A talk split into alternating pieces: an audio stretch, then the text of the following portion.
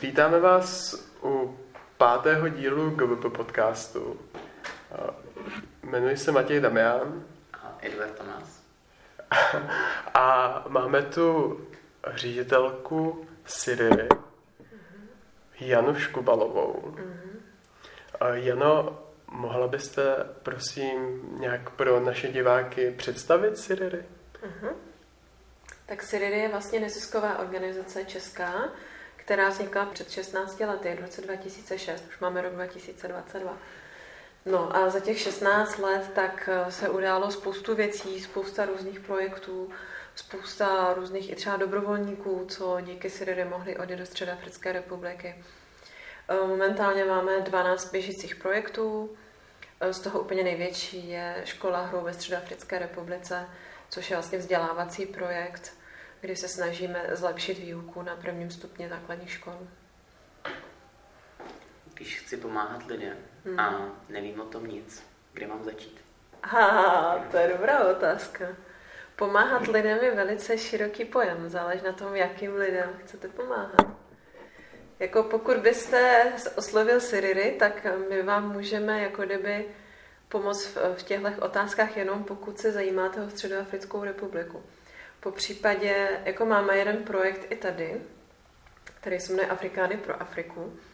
A ten spočívá v tom, že vlastně nabízíme hlavně základním školám, ale dá se to rozšířit případně i na mateřské školy, pokud jsou hodně šikovné vychovatelky, po případě třeba i na nějaký nižší gymnázium, kdy vlastně nabízíme dětem, aby vysely semínka Afrikánů, po případě jiných rostlinek někdy v březnu, a potom vlastně, aby z toho vypěstovali sazeničku, že ono to chvilku trvá, než se ta sazenička vypěstuje, že A pak vlastně oni to prodávají někdy v tom květnu, červnu, kdy lidi to sázejí do země.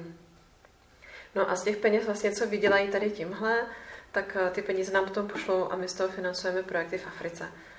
to jsme vydělali asi nějakých 40 tisíc korun, což jsou pro nás vlastně dva projekty v Africe.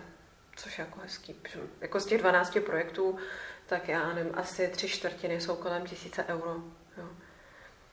No, takže 40 tisíc to jsou skoro dva projekty. Mm-hmm. Středoafrická republika, to je poměrně dost specifická země. Mm.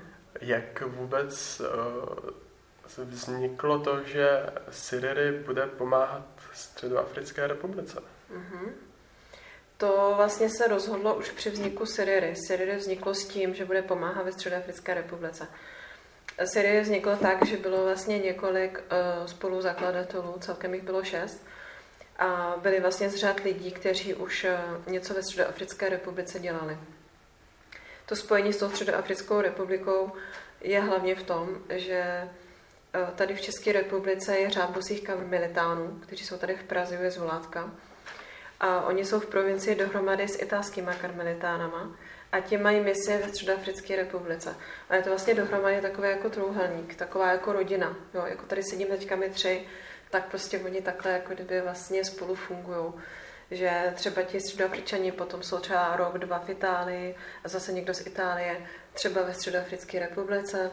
Teďka momentálně tady je šest lidí ze Středoafrické republiky, kteří jsou tady na týden na takovém jako setkání. Jo, že to prostě funguje dohromady. No a na tom začátku tak eh, vlastně před 50 lety, kdy ty misie vznikly ve Středoafrické republice, tak chvíli poté vznikla v Itálii nezisková organizace, která má za úkol pomáhat tady těm misím. A misie to znamená e, škola, základní škola, mateřská škola, gymnázium, nebo třeba to může být i kurník. Jo? Že oni mají prostě různé aktivity, hodně mají teda ty, ty školy a pak mají ještě hodně různý zdravotní střediska. A ta italská organizace vlastně vybírá peníze různými způsoby, ať už jako, že lidi jen tak třeba dávají peníze, organizují koncerty, vaří marmelády, spoustu různých prostě věcí. Ta organizace funguje už roky. No a v roce 2006 tak uh, jsme v České republice došli už tak, tak, taky tak daleko, kde vlastně bylo možné říct dobrý, tak my už uděláme podobnou organizaci taky a budeme vlastně dělat to samé, co ti Italové, ale samozřejmě po Česku, že? protože jsme česká organizace. No, takže vlastně takhle nějak to vzniklo, proto Středoafrická republika, hodně lidí se na to ptá, někteří lidi nám říkají, ať změníme zemi, ať jdeme do Etiopie nebo do Mali, že tam zrovna teďka jsou projekty. Ale my říkáme, no jo, ale jak to máme udělat, když my prostě, jako kdyby jsme vlastně součástí té rodiny toho Karmelu jistým způsobem. A, a jsme teda v těch třech zemích, Česká republika, Itálie, vlastně Středoafrická republika, tak my nemůžeme jen tak vyhodit tu Středoafrickou republiku jít někam jinam. Jo. Těch spoluzakladatelů bylo šest a z toho vlastně půlka z nich nejsou jako karmelitáni, jsou to, je to jeden lékař, architekt, pedagožka, takže vlastně se z toho stala postupem, nebo vlastně hned od začátku se z toho stala civilní organizace, eh, kdy vlastně podporujeme civilní projekty. To znamená třeba to školství nebo to zdravotnictví. Je nějaký konkrétní projekt, ke kterému se i po letech vracíte s tím, že buď to, eh, to bylo naprosto skvělé a eh, chci si to připomenout, a nebo vás jenom zajímá, jaká je ta situace dnes? Mm-hmm. Dost těch projektů, tak oni vlastně běží od začátku a běží do teďka. Mm-hmm. Takže třeba podporujeme uh, gymnázium, který je v Bozu, což je na severozápadě země. A to gymnázium vlastně, uh, když tam přišli první, první ti lidé, vlastně spoluzakladatelé Siriry, tak ještě nestálo. Karmelitáni říkali, chceme postavit gymnázium, on byl architekt, tak mu řekli, a nechceš nám to navrhnout? Tak on jim to navrhnul No a když si nám to tak hezky navrhnul, nechtěl bys přijet a, a tři měsíce prostě dělat stavební dozor, tak tři měsíce dělal stavební dozor, takže to vlastně společně jako s místníma dělníkama vlastně stavěli. To gymnázium stojí do dneška, eh, chodí tam, je to prostě úplně plně naplněný, plná kapacita. Každý rok vlastně eh, končí, končí studenti maturitou, tenhle rok se jim zase povedlo, že všichni studenti udělali maturitu, což je teda jako úžasný. Na středoafrické poměry to je velká věc, jako mít maturitu. Jo. To není jako tady. Jo. Tam prostě, jestli třeba, já nevím, 80 dětí nastoupí do školy, jako v nějakých těch šesti nebo desíti třeba i někteří letech, tak třeba někteří chodí jenom rok nebo dva do školy, pak už já nevím, jenom třeba z toho počtu třeba v té třídě 60 dětí, jo, v té první třídě. A v nějaký čtvrtý, pátý třídě z těch 60 dětí je pět dětí už jenom. Jo. A to není, že by ty děti umřely, oni neumřou, oni pokračují, ale už nechodí do školy a my z toho chodí na pole. A vlastně do školy chodí mladší sourozenci. Protože rodina nemá na to, aby poslala do školy všechny děti, takže pošlou vždycky každý to dítě jenom na rok, na dva, někdy třeba teda na tři. No a pak občas jsou nějaké teda dotační programy, které pomáhají, že ty děti můžou pokračovat dál. Takže my máme třeba denní stacionář pro sirotky a tam financujeme dětem, co jsou sirotci, co vlastně nemají už jako rodiče, což je strašně častý jev, protože tam vlastně ten věk, kdy ti lidé odchází, je 45 let. No, jakože to je průměrná délka života. Takže teď, když zemřela královna Alžběta v 96 letech, tak všichni jako nevěřícně zírali, jako cože, jak to, že měla 96 a teď na to vůbec nevypadá. Protože u nich prostě v 65 někdo vypadá jako někdo u nás 69, 96. Jo. Takže vlastně eh, tím, jak ty lidi brzo umírají, jako já osobně jsem byla svědkem, kdy umřela žena, který bylo asi 35 let a nechala po sobě čtyři děti, umřela na meningitidu. Za dva dny prostě byla pryč. Takže vlastně ty děti potom se ocitají trošku jako bezprizorní, oni se o ně postarají tetičky a stříčkové, což je jako fajn, ale když ty tetičky a stříčkové mají 10 dětí a mají si vzít třeba další tři, tak už je to potom problém jako s tím posláním do školy, s uniformama, s botama, s pomůckama do školy.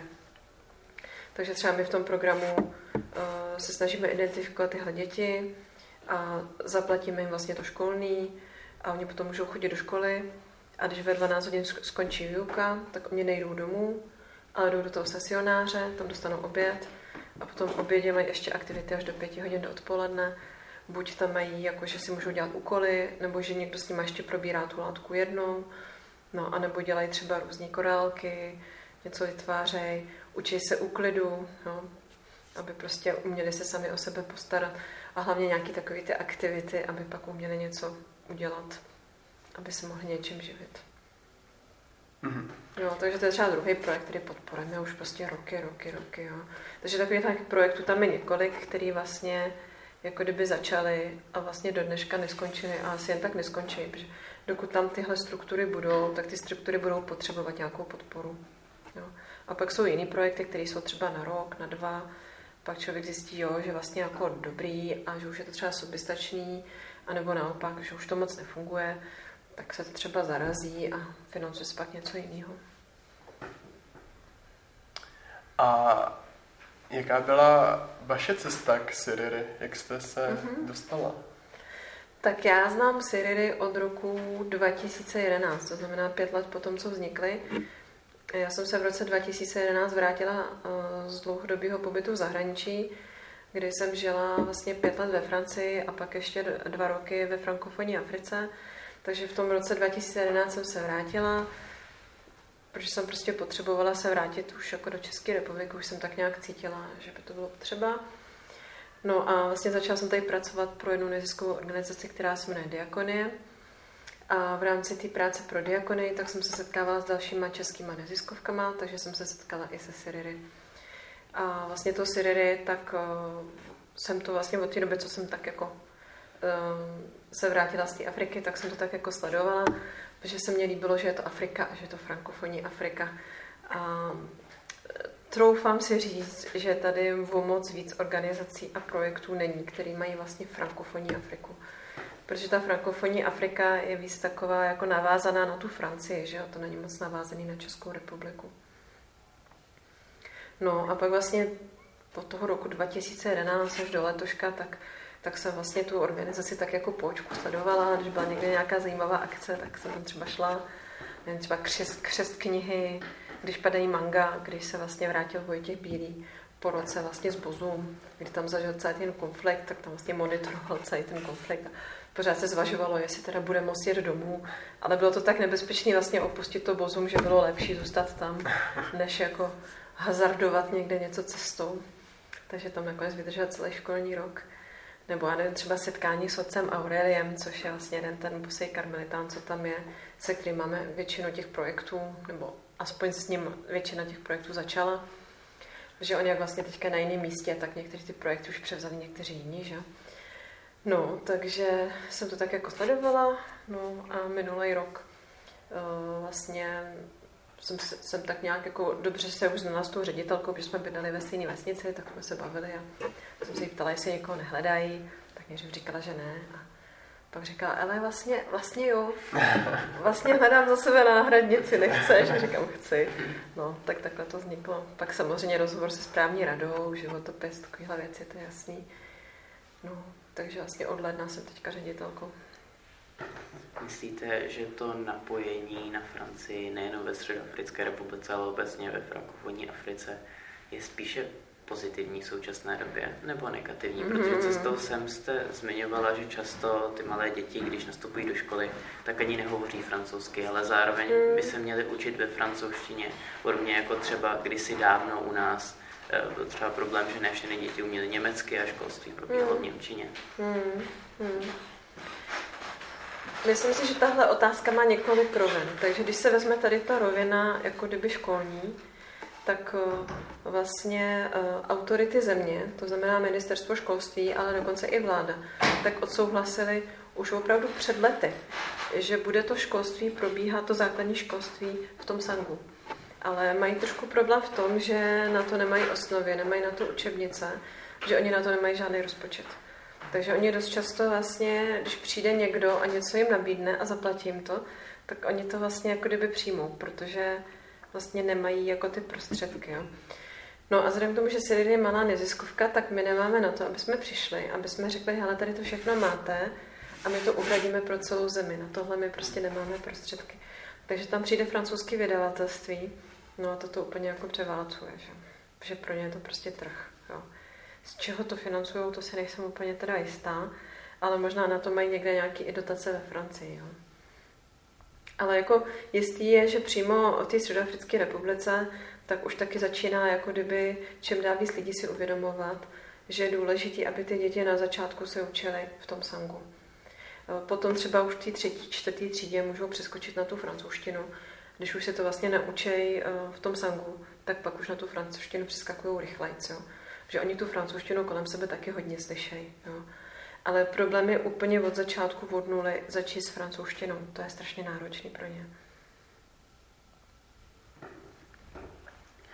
A za tu dobu, co sledujete Siriry a jste v Siriry, měla jste možnost vidět nějakého školáka, který se dostal, nebo který měl tu kapacitu na to se dostat eh, jako z té středoafrické republiky eh, třeba někam dál do světa, jako studiem?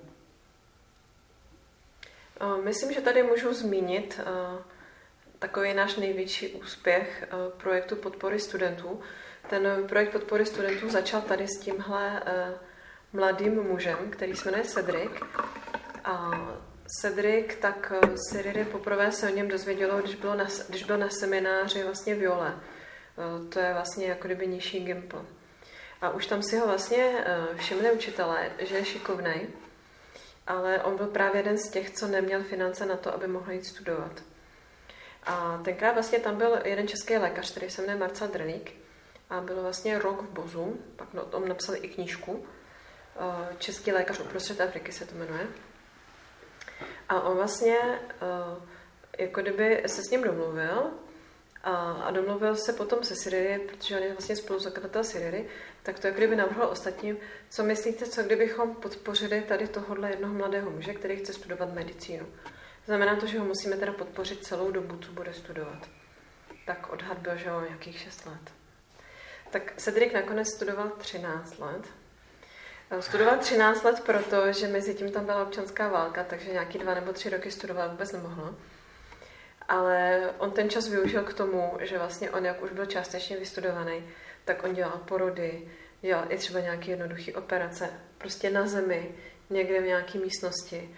Když mu tam prostě přišla těhotná žena, která tam byla v uprchlickém táboře, ve stanu pod palmama, tak prostě rodil třeba o půlnoci prostě těhotný ženy. Tak říkal, že tam odrodila asi 30 žen, prostě na zemi. Že do dneška si na to prostě vzpomíná. Vždycky, když do té místnosti přijde, tak říká, že to vidí úplně. Jo. No a vlastně mu se to pak podařilo po té válce dokončit. A nejenom, že se mu to podařilo dokončit, ale protože byl fakt šikovný, tak mu ještě nabídli, jestli nechce dělat specializaci. Takže si udělal ještě specializaci, doktorát, a dneska je vlastně první nefrolog v zemi. Nefrolog to znamená, že se zabývá léčbou ledvin. A teďka vlastně v Dubnu tak se vrátil po všech těch letech studií a vláda mu postavila v rámci vlastně nemocnice, tak mu tam postavili další takový jako pavilon, takovou kliniku a dali mu tam 10 přístrojů na dialýzu, takže on vlastně teďka dělá krevní dialýzu. Vypadá to tak, že on je vlastně ten hlavní lékař, přijdou tam prostě lidi, co mají nemocné ledviny, On to s nima skonzultuje, udělá jim diagnostiku, eh, prostě zjistí, eh, co tam teda mají mít namíchaný, naordinuje jim léčbu a potom jim to tam prostě i třeba zapojí, ale už tam mají i nějaké lidi, třeba co jsou to schopní zapojit a on to musí zkontrolovat. Že? Mhm.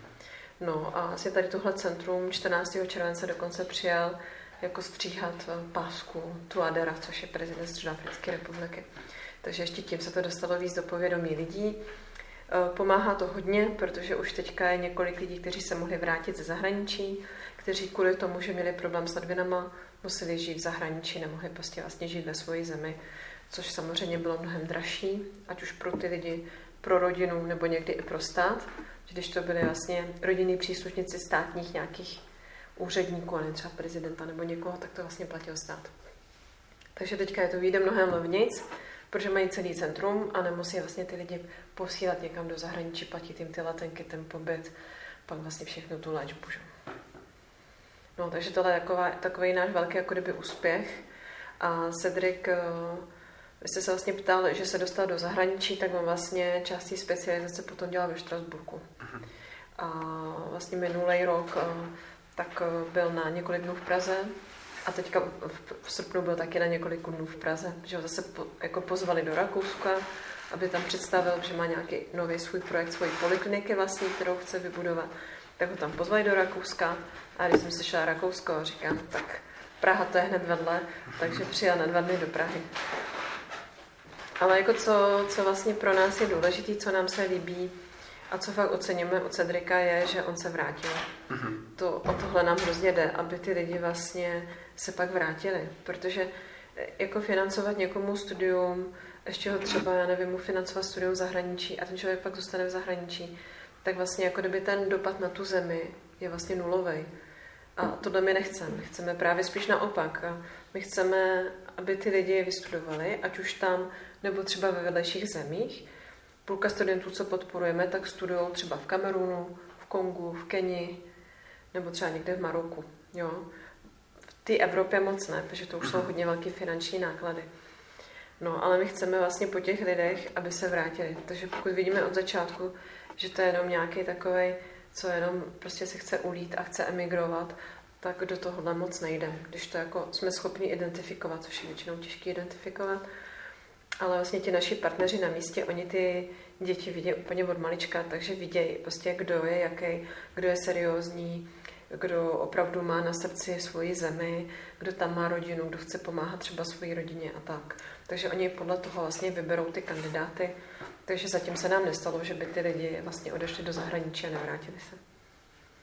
Vy jste s Vedrikem tedy dlouhá léta v kontaktu jo. a vznikají hmm.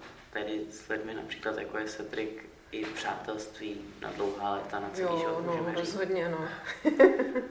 Já myslím, že jako v rámci Sidery tam je hodně různých přátelství. Já jsem si to znovu uvědomila včera večer, že včera večer jsme měli velkou akci. A, a sice mě, měli jsme tady vlastně šest těch spolupracovníků, co známe ze Středoafrické republiky. Protože oni tady jsou vlastně na tom setkání, tak se nám podařilo uspořádat večer, kde jsme je pozvali.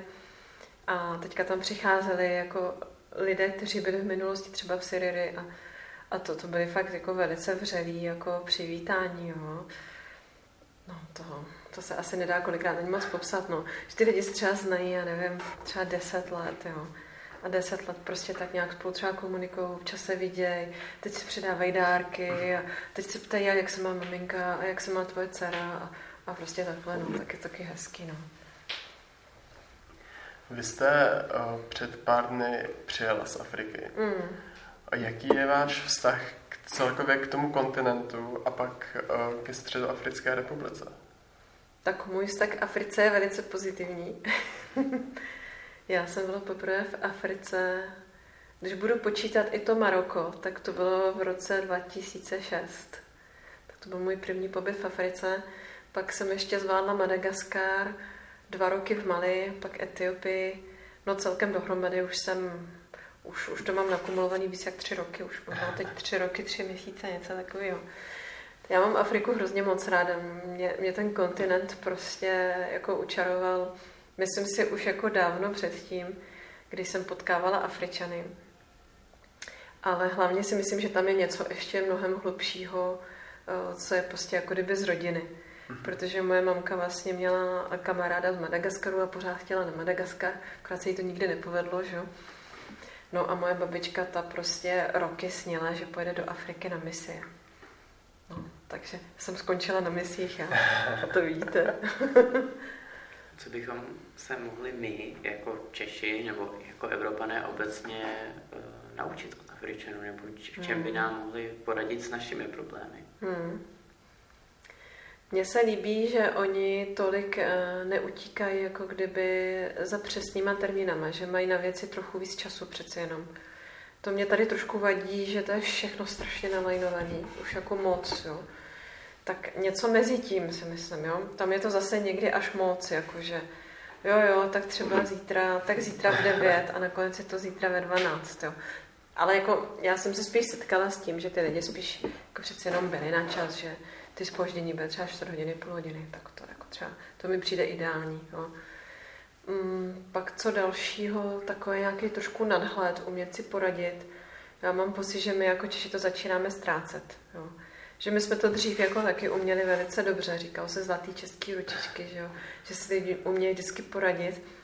A myslím si, že ten konzumní způsob života nás začíná tak válcovat, že už si lidi neumějí poradit. Jo, vidím to fakt kolem sebe kdy lidi zbytečně vyhazují třeba ještě funkční věci, protože se to trošku rozbilo a oni si neumějí poradit, neumějí si to spravit.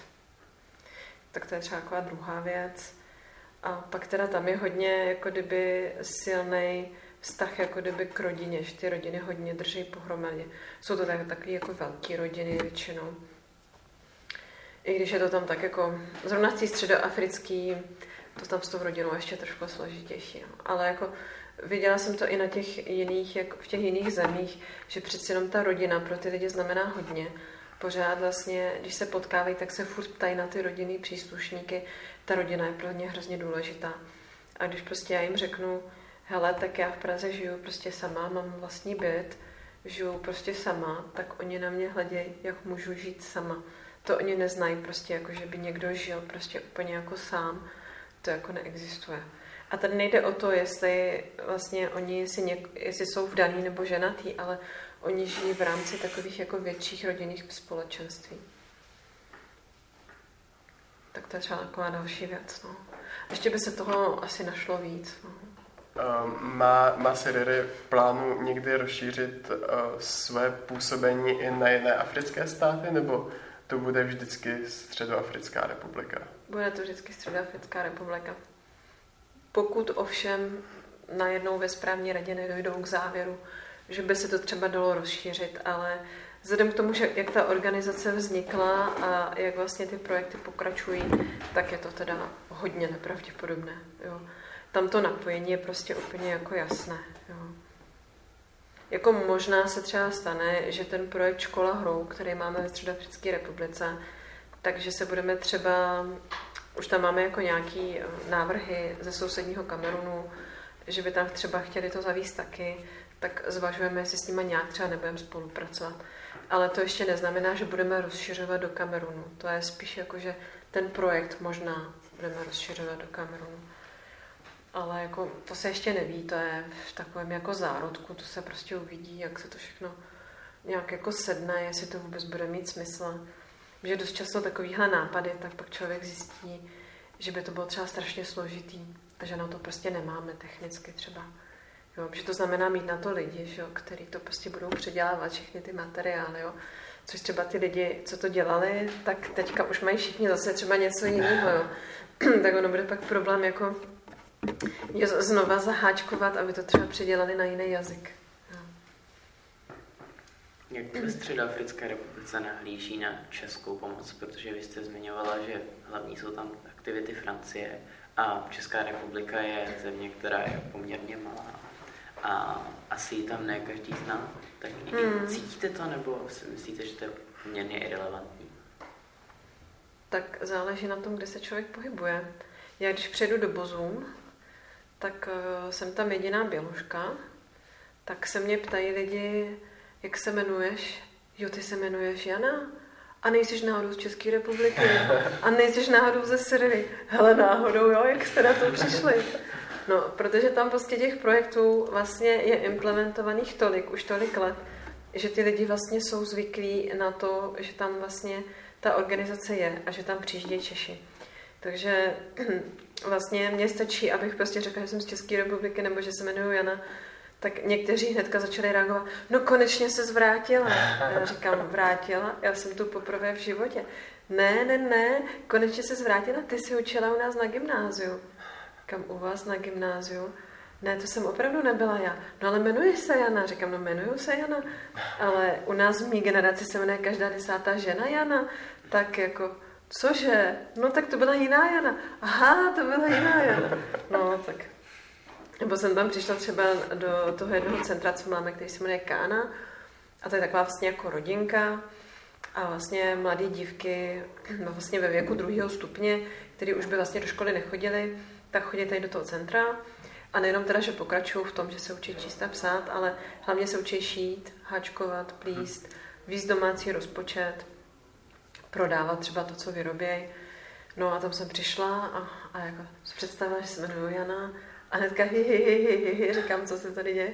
Ona tam v tom rohu, ta se jmenuje taky Jana. Říkám, opravdu, no jo, ta se jmenuje taky Jana. Takže mám s ní i fotku, selfiečku jsme si udělali dvě Jany. No a když jsem se ptala, tak eh, no tak ona se narodila, když tady byla ta Jana, co učila na tom gymnáziu, no tak dostala jméno Jana. No, takže takhle tam člověk potká prostě různý třeba i lidi, co mají český jména, protože vlastně jak tam působili Češi, tak když se narodil nějaký miminko, tak nevěděli, jak ho pojmenovat, tak mu dali český jméno, protože tam byl někdo zrovna, co se jmenoval třeba takhle. Řekněme, že bych chtěl být dobrovolníkem u Siriry. Uh-huh. Co to obnáší? Uh-huh. Uh, tak uh, my teďka uh, nejvíc dobrovolníků, nebo tak jako nejvíc scháníme dobrovolníky tady do České republiky, protože jak už jsem říkala, máme teda ten projekt Afrikány pro Afriku, pro ty školy, ale zároveň k tomu máme ještě různých uh, spoustu takových jako aktivit, uh, kdy nás někdo někam zve. Takže já nevím, třeba zvou nás, teďka nás zvali na zažít město jinak na Barandov. Mm-hmm. Jo. Nebo jsme byli na Břevnově na akci Na světě nejsme sami. Nebo děláme třeba rybovku na Vánoce, kdy vlastně společně s jednou zuškou u Jezulátka, tak je vlastně rybovka, my tam prodáváme lístky. Takže my vlastně potřebujeme takhle jako dobrovolníky. V Praze jsou skvělí, protože dost aktivity v Praze, ale některé i mimo Prahu, kteří nám vlastně pomáhají zajišťovat stánky, kteří nám pomáhají to chystat, kteří nám pomáhají potom tam i na těch stáncích, prodávat to, že když tam člověk celý den sám, tak za prvé to není moc velká sranda a za druhé si ani neodskočí na záchod. Že? Takže jako já to sama hodně vítám, když takhle třeba někoho seženu. Pak občas se mi to hodí třeba i na nějaký přepis podobných rozhovorů, tak dávám třeba jeden rozhovor v češtině, který bych potřeba přepsat prostě do počítače. Samozřejmě můžu to přepsat sama, ale kdy se k tomu dostanu, to nevím, protože mi tam samozřejmě čekají nezaplacené faktury, do toho kupa účetnictví, do toho ještě musím přebrat různé věci třeba z předchozích akcí, zavíst to zpátky do skladu, to za mě nikdo neudělá. Ale pak jsou věci, které za mě někdo udělat může. Takže tohle se snažíme potom jako trošku outsourcovat. Teďka momentálně tak máme stážistku eh, vlastně celý rok. Já myslím, že bude teďka končit, tak eh, tak se pomaličku začínám jako poohlížet. Kdybych sehnala novou stážistku nebo stážistu, tak bych byla velice ráda. Někoho prostě, kdo by byl třeba trošku už soběstačnější, komu bych mohla něco třeba vysvětlit, chvilku ho mentorovat a pokud by to třeba dělal i chvíli sám, to bylo úplně super. No. Že jako té práce je hodně, takže bez jako dobrovolníků se to neobejde. Pak máme jako dlouhodobí dobrovolníky, kteří jsou přímo jako v Syrii, třeba i ti spoluzakladatelé, tak uh, někteří lidé vyloženě prostě na některé ty akce už jako to mají i, i v diáři, jo, určitě tam půjdem, anebo nevím, šil třeba taštičky z afrických látek, jo. A taky to je o tom, když nám třeba někdo nabídne něco zajímavého, tak se to taky dá jako spolu vytvářet dohromady. Jo. Takže určitě, určitě budu ráda za nějaké dobrovolníky v České republice. Dobrovolníky do Afriky to je trošku složitější, protože ta země je opravdu hodně složitá, takže posílat tam někoho dlouhodobě je hodně jako riskantní, takže to chce hodně dobře domluvit. Musí to být někdo, kdo umí perfektně francouzsky. Pokud neumí dobře francouzsky, tak to vůbec nemá smysl tam toho člověka posílat. Jo. ne, tak já to říkám jako na rovinu, protože se mě každou chvilku ozývá někdo, kdo strašně chce se Syridy do Afriky. Tak první otázka se vždycky ptám, umíte francouzsky? Ne, říkám. Tak je mi líto, ohlašte se, až budete umět francouzsky. A do takové míry, že budete schopni prostě tam fungovat na jako každodenní bázi. Jo. Jako samozřejmě vždycky se člověk může podívat na jedno slovíčko do slovníku, to není problém, ale ten člověk se musí domluvit, protože angličtina, to opravdu, já nevím, jestli jeden člověk třeba z pěti tisíc umí pár slov anglicky. Jo. To opravdu jako to... A jako dobře anglicky, tak to podle mě jako, jako ano, je tam pár lidí, co umí dobře anglicky, ale to pak jedně domluví přímo s tím člověkem, že jo. Jenže to by ten člověk prostě tam furt musel s ním být, jo, s tím člověkem. My třeba jako s těma karmenitama, s kterými spolupracujeme, tak někteří umí anglicky. A to znamená být furt navázaná na toho jednoho člověka, co umí perfektně anglicky. Jo. To je nereálný. Jo. To by byla víc zátěží než přínosem. No ale pokud umí člověk francouzsky, tak se tam poradí celkem jako hravě. No. Protože jak je ta země, tam jsou dva vlastně úřední jazyky, francouzština a sango, tak vlastně pokud umí člověk dobře francouzsky, tak si umí zavolat taxíka, umí si někde něco koupit, umí se pak zase dostat domů, jo, umí, umí tam prostě fungovat. Jo. Připadá vám, že eh, Češi nahlížejí na Afriku eh, nějak negativně? Jako, eh, přijde mi, že se setkávám s tím, že když se řekne pomoc, tak je to automaticky v Africe. Přijde vám jako, že, že uh, tahle jako automatická asociace s tím, že jako Afrika tu pomoc potřebuje, už není zas tak jako uh, aktuální, že, že už to je, že uh, Afrika už ušla nějakou cestu a už se začíná jako uh, osamostatňovat v tomhle směru? No, na tuhle otázku se hodně špatně odpovídá, protože Afrika není země, ale kontinent. A ty rozdíly jsou obrovský. Já jezdím hlavně do té frankofonní Afriky a to jsou ty nejchudší země. A tam opravdu jako v momentě, když odejdou všechny projekty a odejde OSN a odejde všechno, tak to nevím, jak to dopadne. Jo. Tam je totiž ještě problém v tom, že jsou tam nedostní suroviny, které zase někdo těží. Ono, kdyby někdo, ten někdo, kdo to těží, můžu začít vyjmenovat momentálně hlavně Rusové, taky Číňané, v minulosti Francouzi. A samozřejmě by ten seznam byl ještě mnohem delší. Tak kdyby tihle lidé, co to těží, jim dali spravedlivou cenu, tu cenu, co to opravdu stojí, ty země by na tom nebyly tak, jak na tom jsou teďka. Takže tam je taková jako kdyby vzájemná vlastně jako kdyby závislost, která je někdy i uměle jako kdyby udržovaná. Takhle to aspoň vnímám já. Potom ty země, které byly vlastně kolonizované anglofoní, jako takže Anglií, tak ty na tom jsou mnohem líp. Eh, ti angličani, oni měli jiný systém, prostě jak eh, ty země spravovat. Takže oni je víc od začátku učili takový nějaké jako nezávislosti a vlastně zodpovědnosti a řešit si ty věci sami. Takže ty země jsou na tom dneska mnohem líp. Uh-huh. Jo. Eh, ty francouzské kolonie jsou takový jako dost utáplý, že ty lidi mají strašně nízký sebevědomí. Nedokážou právě mít tu zodpovědnost. Jo. U někoho si něco objednáte, on vám slíbí, že to bude zítra a není to ani za tři dny a on řekne, no prostě není to, no, tak to není. Taková jako uh, nedokážou vlastně si stát, jako kdyby zatím třeba, co si domluvili. Mm-hmm. Ale je to za prvé tím, jako co tam bylo předtím, ale za druhé je to i ten vliv těch francouzů, který je takhle vlastně jistým způsobem vychovali. Jo. A ty mentality se samozřejmě mění dlouho. Jo. A jsou tam fakt jako země, jako třeba Jihoafrická republika, který na tom jsou jako finančně, ekonomicky velice dobře. Jo. No a pak jsou tam země jako Středoafrická republika a to je prostě neustále na těch žebřících úplně dole na některých žebříčcích poslední, na některých druhý od spoda, třetí od spoda, jo, ale pořád je to prostě nejníž, jo, jako. Tam se to různě střídá. Ta poslední, ta poslední pozice je většinou země, kde zrovna teďka je konflikt. Mm. Tak teďka zrovna třeba jsem koukala na nějakou tabulku a byl tam Jižní Súdán. Jo.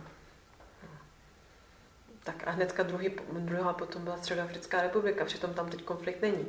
Ale konflikt tam není, protože tam jsou vlastně ruští žoldáci, uh, Wagnerovci, teďka jsou teda i v Mali, a teďka jich je hodně na Ukrajině, takže někteří se i stáhli, mám pocit, že jich je trochu méně, ale to může být jenom pocit, to jako, jako nikdo nemá čísla, jo, kolik jich tam je. Člověk je občas někde vidí, tak z toho může mít nějaký pocit, ale to je absolutně nesměrodatný ten pocit, jo, to jako... No, takže tím tam třeba teďka zajišťují mír, jo, že vlastně na konci minulého roku už to tam zase vypadalo na převrat a Rusové to utli, takže re, rebelové si všichni stáhli, všichni se bojejí, takže je tam klid. Jo. No ale jak dlouho tam bude klid, to nikdo neví. Teďka se řeší ústava, no tak s tím se bude určitě pojít spousta různých manifestací a musíme doufat, že to, že to proběhne v klidu. No. Že to zase nějaká rebelská skupina nevyužije a pokud toho využije, tak že teda aspoň ti Rusové, aspoň když tam teda tolik škodí, takže aspoň tohle zastaví, když už nic jiného. No. Že oni tam víc škodí, než dělají dobře. Že?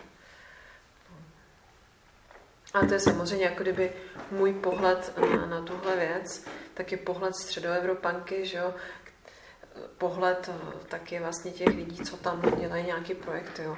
To je spíš jako můj pohled jako z pozice člověka, který tu zemi navštívil dvakrát, nejsem úplně stoprocentně ještě znala všech poměrů, když jsem byla šest týdnů, teďka měsíc, tak jako mám nějaký malý vhled, ale samozřejmě ten malý vhled vůbec neodpovídá celé realitě.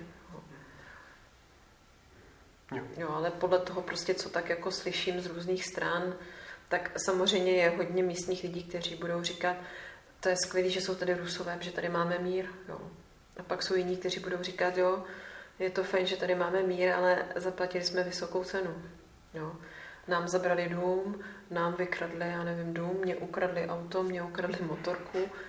No a nebudeme se moc bavit o tom, co páchají na ženách. Že? Hmm.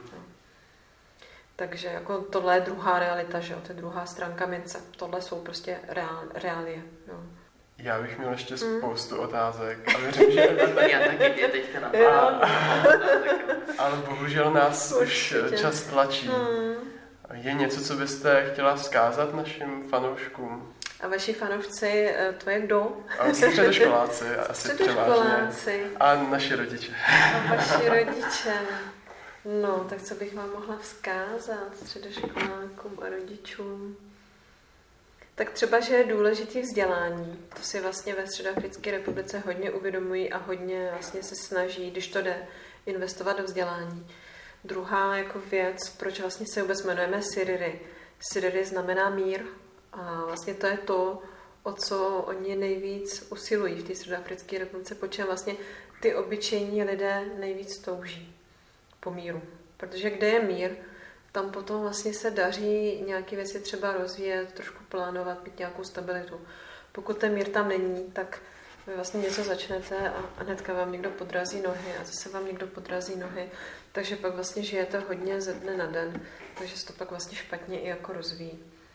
Takže asi tady tyhle dvě věci a pak určitě vás rádi přivítáme. Kdybyste se chtěli stát dobrovolníky, tak pište na siriry.org. Tak s tímto se s vámi loučíme. A Děkujem. Loučí, Singela Mingy. Loučí se s vámi Matěj Damian. A Edvard Tomas. A Jana Škubalová.